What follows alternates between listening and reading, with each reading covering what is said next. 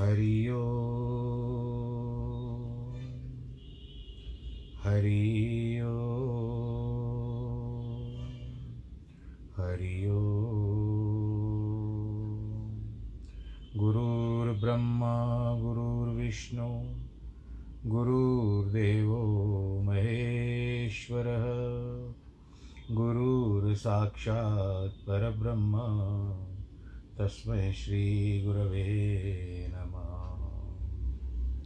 विघ्नेश्वराय वरदाय सुरप्रियाय लम्बोदराय सकलाय जगद्दिताय, नागाननाय श्रुतियज्ञविभूषिताय, गौरीसुताय गणनाथ नमो नमस्ते। जिस घर में हो आरती, चरण कमल चितलाय, तहाँ हरि वासा करे ज्योत अनंत जगाए, जहाँ भक्त कीर्तन करे, बहे प्रेम दरिया। तहाँ हरि श्रवण करे, सत्यलोक से आए। सब कुछ दीना आपने, भेंट करूँ क्या नाथ? नमस्कार की बेट लो, जोड़ू मैं दोनों हाथ। जोड़ू मैं दोनों हाथ। जोड़ू मैं दोनों हाथ। शान्ताकारं भुजगशयनं पद्मनाभं सुरेशं, विश्वाधारं गगनसदृशं मेघवर्णं शुभाङ्गं, लक्ष्मीकान्तं कमलनयनं योगिवृधानगम्यं, वंदे विष्णुं भवभयहरं सर्वलोकैकनाथं, मङ्गलं भगवान् विष्णु गरुडध्वज मङ्गलं पुण्डरीकाक्षमङ्गलाय स्तनोहरि सर्वमङ्गलमाङ्गल्ये शिवे सर्वार्थसाधिके, शरण्ये त्र्यम्बके गौरी। नारायणी नमोऽस्तु नारायणी नमोऽस्तु नारायणी नमोऽस्तु ते। श्रीकृष्णगोविन्द हरे मुरारे। हे नाथ नारायण वासुदेव श्रीकृष्ण गोविन्द हरे मुरारे। हे नाथ नारायण वासुदेव, हे नाथ नारायण वासुदेव श्रीनाथ नारायण वासुदेव। हे नाथ नारायण वासुदेव श्रीनाथ नारायण वासुदेव श्रीकृष्ण गोविन्द हरे मुरारे, हे नाथ नारायण वासुदेव हे नाथ नारायण वासुदेव नारायणं नमस्कृत्यं नरं चैव नरोत्तमं। देवीं सरस्वतीं व्यास ततो जयमुदीरयेत् कृष्णाय वासुदेवाय हरे परमात्मने। प्रणतक्लेशनाशाय गोविन्दाय नमो नमः। सच्चिदानन्दरूपाय विश्वोत्पत्त्यादिहेतवे तापत्रयविनाशाय श्रीकृष्णाय वयं नुमः। यं प्रव्रजन्तमनुपे तमपेतकृत्यं द्वैपायनो विरह। कातर आजु आवह। पुत्रेति तन्मयतया तर्वो विनेदो। तं सर्वभूतहृदयं मुनिमानतोऽस्मि। बोलो कृष्ण करिया लाल की जय। भगवान श्री कृष्ण के चरण कमलों में प्रणाम करें। श्रीमद्भागवत महापुराण की इस पोथी को भी प्रणाम करें। और बड़े आनंद के साथ प्रभु का गुणगान करने के लिए अग्रसर हो जाए। आठ पहर होते हैं, आठ याम भी कहते हैं कई लोग। प्रातःकाल सूर्योदय से ही मनुष्य अपनी प्रवृत्ति में आ जाता है। अपने नित्य नियमित कार्य में संलग्न हो जाता है। उसके पश्चात व्यवहार जो भी होता है दुनियादारी का, उस व्यवहार में फिर संलग्न हो जाता है। फिर परिवार में संलग्न हो जाता है। और इस तरह से सारे कार्य में, ठीक है, कुछ समय ऐसा भी निकालता होगा, प्रभु से कोई ना कोई एक घड़ी, आधी घड़ी आदि ते पुण्यात में कहते हैं कि, भज, कहते हैं, कहा कि, उठ जाग मुसाफिर भोर भई, अब रैन कहाँ जो सोवत है। वो चलो मान लेते हैं, सुबह को उठ भी गए, उठ जाने के पश्चात हमने नित्य क्रिया कर ली, सब हो गया, उसके बाद अपने कार्य में संलग्न हो गए। पर कुछ समय तो देना चाहिए। जिसने संसार में भेजा है, उसके लिए भी कुछ कार्य निकालना चाहिए। कार्य तो मत करे, करता हमारे लिए करता धरता वही है। हमको केवल निमित्त में भेजा है। संसार में पूर्व जन्म का कर्म कटे, पूर्व जन्म के कर्म कटने के बाद उसको अभी जो भी है, चौरासी कटवाई या न कटवाई, हमको कोई लेना देना नहीं है। पर वर्तमान में जो मनुष्य देह प्राप्त किए हमने, उस मनुष्य देह को हम लोग अच्छी तरह से रखें। कि भगवान जिस तरह से हम लोग अपने जो हीरे जवाहरात होते हैं ना, और सोना इत्यादि होता है, स्वर्ण इत्यादि होता है, उनको भी हम एक थैली में बाँध करके बहुत अच्छी तरह से रखते हैं, क्योंकि हमारी दृष्टि में वो अनमोल है। तो अपने आप को इतना बढ़ाओ कि आप प्रभु की दृष्टि में अनमोल हो जाओ कि अरे ये तो मेरा अनमोल रत्न है। वहाँ तक प्रयत्न करना चाहिए। पर वैसे का वैसा ही होता है। कहीं भी सत्संग होगा, जाएँगे नहीं, सुनेंगे नहीं, वर्तमान को छोड़ दीजिए। पुराने समय की बात है। वर्तमान में तो कोविड ने सब तरह से हाहाकार मचा रखा है। उसको छोड़ करके बाकी यदि हम कुछ विचार करते हैं, संतों का संग लेते हैं, संतों का संग भी ऐसे पानी पीना, छान के गुरु करना, पहचान करके करके चाहिए आपको। तो इसलिए प्रभु के द्वार पर चलना है तो आपको अच्छी तरह से चलना है, आनंद के साथ चलना है, मन में वैर भाव नहीं दिखाना है कुछ बस जा कर के प्रभु का दर्शन किया, वो भी नहीं होता है। वो तो आपके रूटीन में अटेंडेंस हो गई, पर उसके सिवा आप कोई व्यक्ति किसी बड़े कार्यालय में काम करता है, किसी उत्पाद क्षेत्र में जिसको आप फैक्ट्री कहते हो, वहाँ पर काम करता है तो वहाँ पर जा कर के वो अपनी हाज़िरी भरता है। जहाँ तक मैं समझता हूँ, हाज़िरी भरता है, वहाँ पर पुस्तिका रखी रहती है, हाजिरी पुस्तिका। उसमें अपना नाम भी लिखता है। आजकल तो बायोमेट्रिक हो गया है, अंगूठा दिखाते हैं उसको, अंगूठा लगाते हैं और उन, उनका प्रवेश हो जाता है।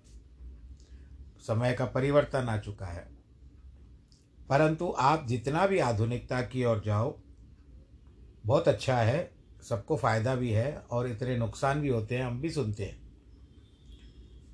परंतु आपका प्रतिदिन आ रहे हो, वो तो आपका हिसाब किताब देखा ही जाएगा। परंतु उसके बाद आपकी सारा दिन जहाँ पर कार्य करते हो, उसकी गतिविधि आपकी देखी देखी जाती है कि गतिविधि में किस तरह से है। आपकी एक्टिविटीज़ क्या है यहाँ पर? वो सब देखा जाता है।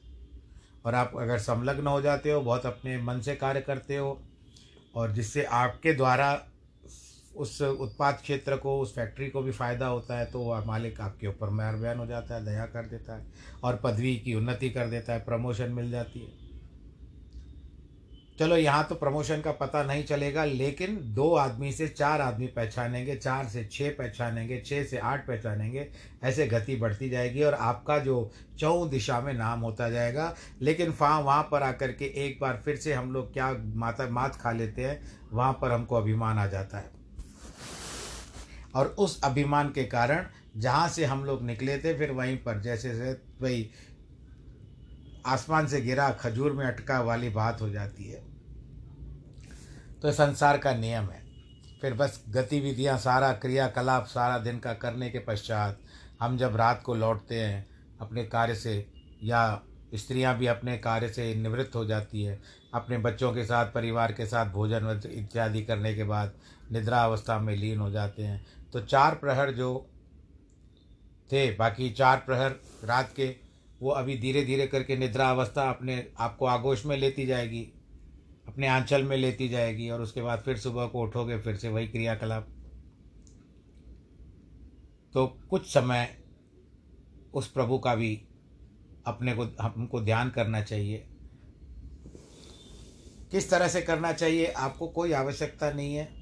केवल आप कुछ समय तक लेकर के आपके गुरुदेव, गुरु ने जो भी आपको इष्ट मंत्र दिया है, इष्ट देव ने, इष्ट देव का जो भी आप जिसका विश्वास करते हो, आपको या तो गुरु के ऊपर विश्वास करते हो, आपको जो मंत्र दिया गया है, जिसको नाम सिमरन कहते हैं, क्योंकि कलयुग केवल नाम आधारा, सुमर सुमर नर उतरे पारा। इसके द्वारा ही हम लोग कुछ प्राप्त कर सकते हैं। जो गुरु के दिया हुआ है, या आपके बड़ों के द्वारा दिया हुआ है, या आपके मन में जो भी भगवान जी का नाम होता हो अब देखो, कितने लोग पढ़े लिखे नहीं रहते हैं। और कई लोग तो काला अक्षर भैंस बराबर होते हैं। आजकल ऐसी कोई बात नहीं है, फ़र्क आ गया, अंतर आ गया, कुछ ना कुछ तो पढ़े लिखे हैं ही हैं। अब हम पुराने समय में चलते हैं तो शबरी कहा कौन सा पढ़ी लिखी थी, फिर भी उन्होंने उसने राम का दर्शन किया था।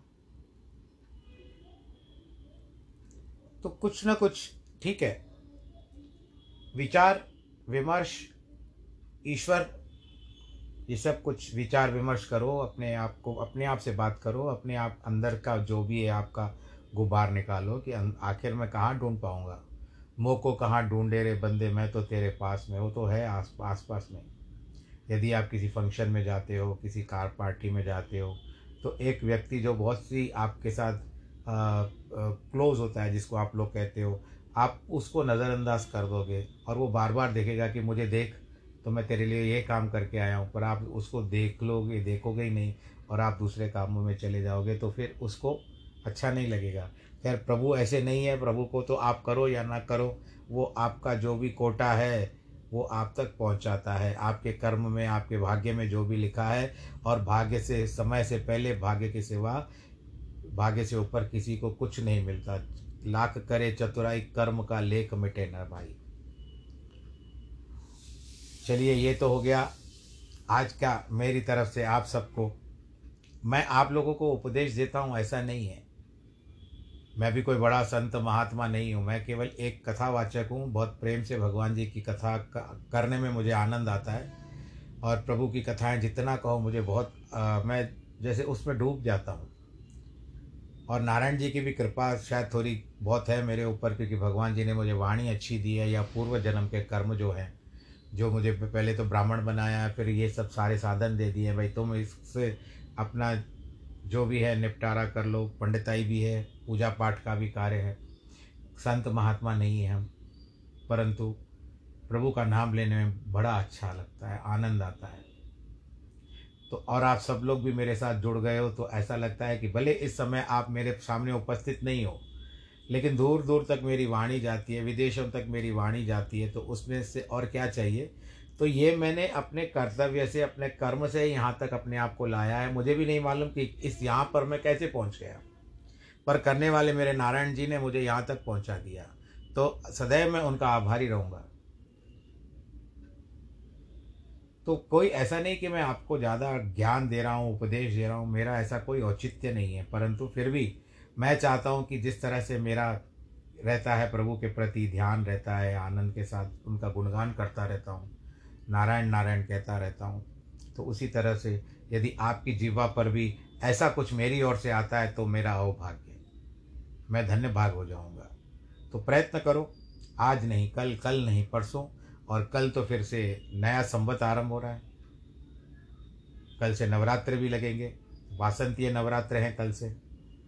दो द, चार नवरात्रि आते हैं पर दो जो हैं वो सामूहिक रूप से मनाए जाते हैं। एक अभी जो चलेगा वासंतीय चलेगा और दूसरा जो आएगा वो शारदीय होता है। तो ये वसंत ऋतु का रहेगा और वो जो आता है वो शरद ऋतु में रहता है। इसके लिए इस तरह से उनका विभाग किया गया है। वासंतीय यानी चैत्र मास में आता है और शरद का आश्विन मास में आता है।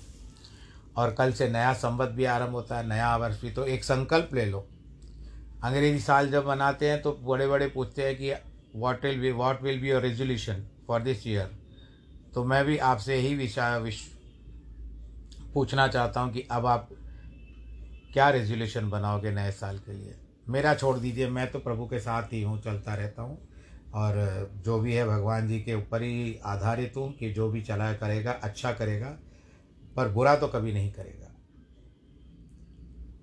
हम मैत्रेय जी के पास चले वो विदुर के पास बैठे हुए हैं बहुत देरी से और उनको कथा वार्ता सुना रहे हैं। मैत्रेय जी भी कह रहे हैं कि ये अपना ज्ञान बंद करे तो मैं विदुर को सुनाऊँ। बोलो नारायण भगवान की जय।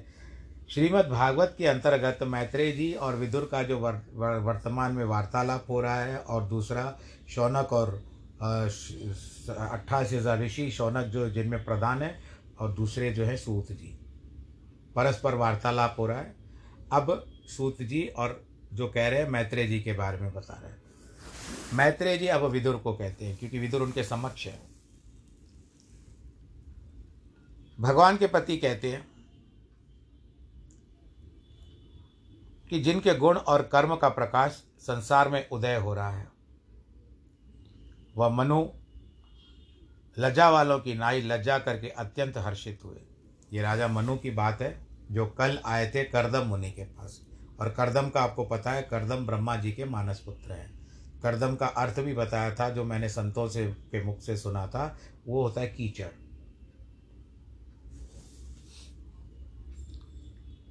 मनु जी कहते हैं, करदम मुनि को, कि हे मुनिराज, अपनी रक्षा के कारण ब्रह्मा जी ने अपने मुख से अपने समान वेद विद विद्या योग अलमपट आप जैसे ब्राह्मणों को प्रकट कर लिया। क्योंकि ब्रह्मा के मुख से ब्राह्मण उत्पन्न हुए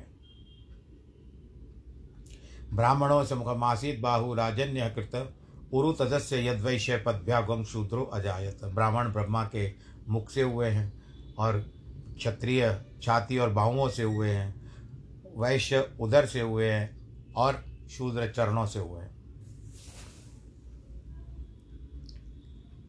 और अलमपट यानी किसी में संलग्न नहीं है, अटके हुए नहीं है। अनंत भगवान ने अपनी अनंत भुजाओं से ब्राह्मणों के प्रतिपालक के लिए हमको उत्पन्न किया है। पहले आ गया ब्राह्मण, फिर उसके बाद हम चलते हैं क्षत्रिय की ओर। ब्राह्मण की रक्षा करना क्षत्रिय का कर्तव्य है। उनके हृदय ब्राह्मण है, क्षत्रिय भुजा है। इसलिए ब्राह्मण क्षत्रियों की रक्षा करे। क्षत्रिय ब्राह्मणों की रक्षा करे। क्षत्रियों को भी ब्राह्मण समझाते हैं कि आपको किस तरह से चलते हैं। अब आप बताइए, चाणक्य थे ना? ब्राह्मण थे। और उन्होंने राजा चंद्रगुप्त को कहाँ से कहाँ तक पहुँचा दिया था? तो ब्राह्मण पढ़ाई बहुत करते थे उस समय में। पढ़ते बहुत थे। वेदों का ज्ञान बहुत था, ज्ञान था उनको इस प्रकार परस्पर आदि पुरुष अविनाशी, देव, असत, सत, असत, आत्मा सबकी रक्षा करते हैं। भगवान जी के दृष्टि में सब एक सम होता है। चाहे ब्राह्मण हो, चाहे क्षत्रिय हो, चाहे वैश्य हो, चाहे अथवा उधर हो, ये शूद्र हो, ये सब भगवान जी की दृष्टि में क्योंकि उन्होंने ही तो भेजा है तो फिर हमारी देखभाल तो वही करेंगे ना। तो इसलिए कहते हैं मनु महाराज की आपके दर्शन से मेरे सब संशय मिट गए। आप भगवान के स्नेह करके रक्षा की इच्छा से धर्म का वर्णन करिए। धन्य भाग है जो आपका मुझे दर्शन हुआ। अवशेंद्रियों को आपका दर्शन नहीं होता। धन्य है मुझ अमांगलिक सिर पर मंगल के चरणों का राज स्पर्श हुआ है। बड़े आनंद की बात है, बड़ा अनुग्रह है। जो आपने आज्ञा की, आज मेरे कर्ण कोहर पवित्र हुए। आपकी अमृत सम मनोहर वाणी सुनी। कर्ण कोहर यानी ये कर्णों के छेद जो होते हैं, सुनने में, हे मुने, मैं पुत्री से प्रेम विवश दीन हूँ। मेरी पुत्री है ये, इसका नाम देवूति है। इससे मैं बहुत प्रेम करता हूँ, और यह कन्या मुझको भी बहुत प्यारी है। आप कृपा करके मेरी विनय सुनिए। प्रिय व्रत और उत्तानपाद की यह भगनी है। मेरे दो बेटे भी हैं, एक का नाम है प्रियव्रत और दूसरे का नाम है उत्तानपाद ये उनकी बहन है और मेरी पुत्री है। शील, रूप, गुण, वय से अपने समान पति से मिलने की ये अभिलाषा करती है। जब से नारद जी के मुख से आपके गुण, रूप, शील, अवस्था की प्रशंसा सुनी है, उसी दिन से इसने अपने मन में आपको पति समझ लिया है। बोलो, नारायण भगवान की जय। जो नारायण भगवान पहले कह के गए थे, वो अब सारी बातें मनु राजा कह रहे हैं। हे द्विजाग्रगण्य, आप अग्रगण्य है ब्राह्मणों में। श्रद्धा से इस कन्या को आपके चरण शरण में लाया हूँ। आप इसको ग्रहण कीजिए। आपके गृहस्थ कर्म करने को यह सर्व प्रकार योग्य है। जो वस्तु आप ही घर बैठे मिल जाए, उसका त्यागना उचित नहीं जो सब संघ के निर्मुक्त हैं, उसकी तो क्या बात है? जो कोई प्राप्ति होगी, वस्तु का निरादर करते हैं, वे पीछे से बहुत पछताया करते हैं। एक कहा जाता है कि वस्तु जो अपने ते मिले, ताही त्याग जो कोय पुन घर घर मांगत फिरे, तासु हसी जग होए, मान बढ़ाई प्रेम रस गरवाई अरुणे यह पाँचों तब तबही गए जबई कहा कच दे बोलो कृष्ण कन्हैया, लाल की जय। हे मुनि सत्तम जो वस्तु अपने आप से मिलना, मिलती है, उसका त्याग नहीं करना चाहिए। नहीं तो फिर से मांगनी पड़ेगी और जग में भी हँसी होगी। मैंने सुना है कि आपकी इच्छा विवाह करने की है, इस कारण इस देवहूति कन्या को आप ग्रहण कर लीजिए। ऋषि कहते हैं, आपने बहुत अच्छा विचारा, मेरी भी विवाह करने की इच्छा थी, इसके लिए उन्होंने प्रभु नारायण जी का स्मरण किया था। ध्यान किया था, कीर्तन किया था तो भगवान जी ने दर्शन दिया था। परंतु प्रभु यही विचार करते हैं नारायण जी कि इन्होंने तो विवाह के लिए तप किया। तो उसके लिए भी ऐसा कहा जाता है कि एक अश्रु भगवान नारायण का वहाँ पर गिरा, जिसके कारण वो बिंदु सर हो गया, जो ये कल प्रसंग आया था। हे नरनाथ, तुम्हारी इस कन्या का मनोरथ पूर्ण करो और हमें तुम्हें उत्साह से ये वेद विधि है, भूषण वसनों से भूषित, अपनी कांति से श्री की कांति की, को क्षीण करने वाली तुम्हारी इस सुता, यानी बेटी को कौन आदर नहीं करेगा? बड़ी सुंदर है। यह तुम्हारी कन्या कन्या जो है पिक बहनी मृग नैनी चंपक वर्णी मनहरणी है। इसकी मनोहर छवि निरख मोह से मोह, मोहित चित्त होकर विश्वावसु गंधर्व अपने विमान से ही नीचे गिर पड़ा था।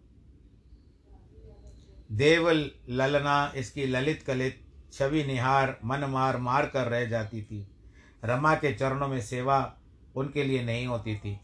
उन स्त्रियों की मुकुटमणि या मनु की पुत्री, उत्तानपाद की बेट बहन, अपने आप मुझे प्राप्त हो गई है तो अब इस कन्या को कौन स्वीकार नहीं करेगा? इस कारण ऐसे समय में तुम, तुम्हारी साधी कन्या को हम अवश्य भेजेंगे। परंतु जब तक इसके पुत्र न होगा, तब तक इसका अंग स्पर्श करेंगे। तदनंतर हम परम हंसों के मुख्य भक्त, प्रोक्त हिंसा रहित धर्म का आश्रय करेंगे, जिन्हें हम बहुत अच्छी तरह से मानते हैं। गृहस्थ जीवन में मैं रहूँगा। जब तक मुझे पुत्र नहीं होगा, तब तक मैं गृहस्थ जीवन बिताऊँगा। उसके बाद मैं इस संसार में एक सन्यासी की तरह हो जाऊँगा। साधारण भाषा में। हाँ परम हंस हो जाऊँगा। और उसी प्रजापति के पति अनंत भगवान, वचन मुझे प्रमाण है। परमात्मा अनंत विश्व रचता है। मैत्रेय जी कहते हैं कि उग्र धनवा विदुर। यह कहकर भगवान करदम चुप हो गए। बुद्धि से, मंद मुस्कान से देवूति के मन को लुभा कर ग्रहण किया। और रानी शत्रुपा ने पुत्री की सम्मति लेकर प्रसन्न होकर गुणवान करदम जी को अपनी बेटी समर्पण कर दी। फिर शत्रुपा महारानी ने दहेज से बहुत अनेक प्रकार के वस्त्र आभूषण, घर की सामग्री भी पुरुष को दिए। राजा की सब व्यथा दूर हो गई। समान वर को कन्या देकर उत्कंठा विवश होकर देवूति को हृदय से लगाया और अब आप उसको बेटी से वियोग होने वाला था। उसके नेत्रों से बार बार आँसू आते और कहता है, बेटी कहकर नेत्रों से नीरस पुत्री की शिखा सिक्त करने लगी। वो माता भी रोने लगी। स्वयंभू मनु शत्रुपा कन्या को धैर्य देकर मुनि के वर से मुनिवर से विदा मांगकर रथ में बैठकर स्त्री समेत अपने नगर को चले गए। ऋषि और मुनियों सहित सरस्वती तीर देखकर दंडवत कर दोनों ओर की शांति ऋषियों को आश्रमों की संपदा देख, देखते चले गए।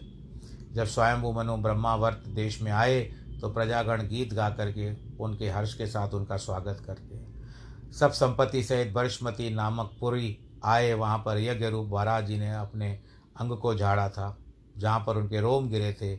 उन रोमों के हरे रंग के कुश और काश हो गए थे। इन कुशाओं से यज्ञशालाओं का ऋषिश्वर तिरस्कार कर यज्ञ करने लगे।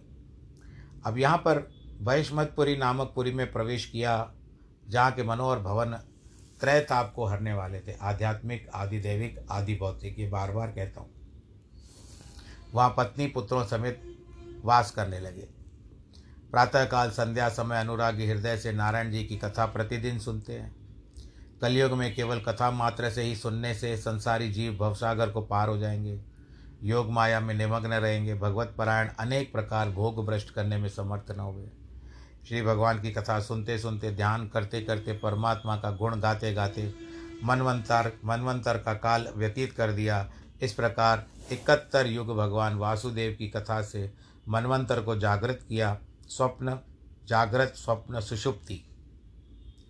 तीनों अवस्थाओं को कृष्ण कथा में ही व्यतीत कर लिया, कारण कि इस देह का यही फल है कि सुकृत कर्म अपनी आयु को, जो भी इस अपनी आयु है, उसमें आपको सुकृत कर्म करने चाहिए।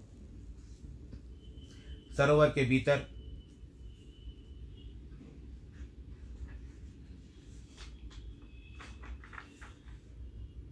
हे व्यास नंदन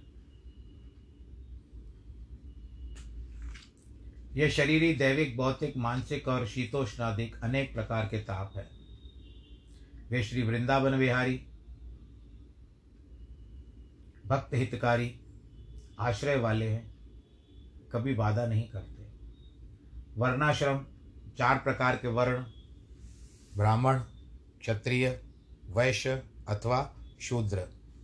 ये चार प्रकार के आश्रम वर्ण और उसके बाद जो आश्रम आते हैं, ये भी हम बार बार दोहराते रहते हैं कि एक है ब्रह्मचर्य, उसके पश्चात वान गृहस्थ, उसके पश्चात वानप्रस्थ और फिर संन्यास।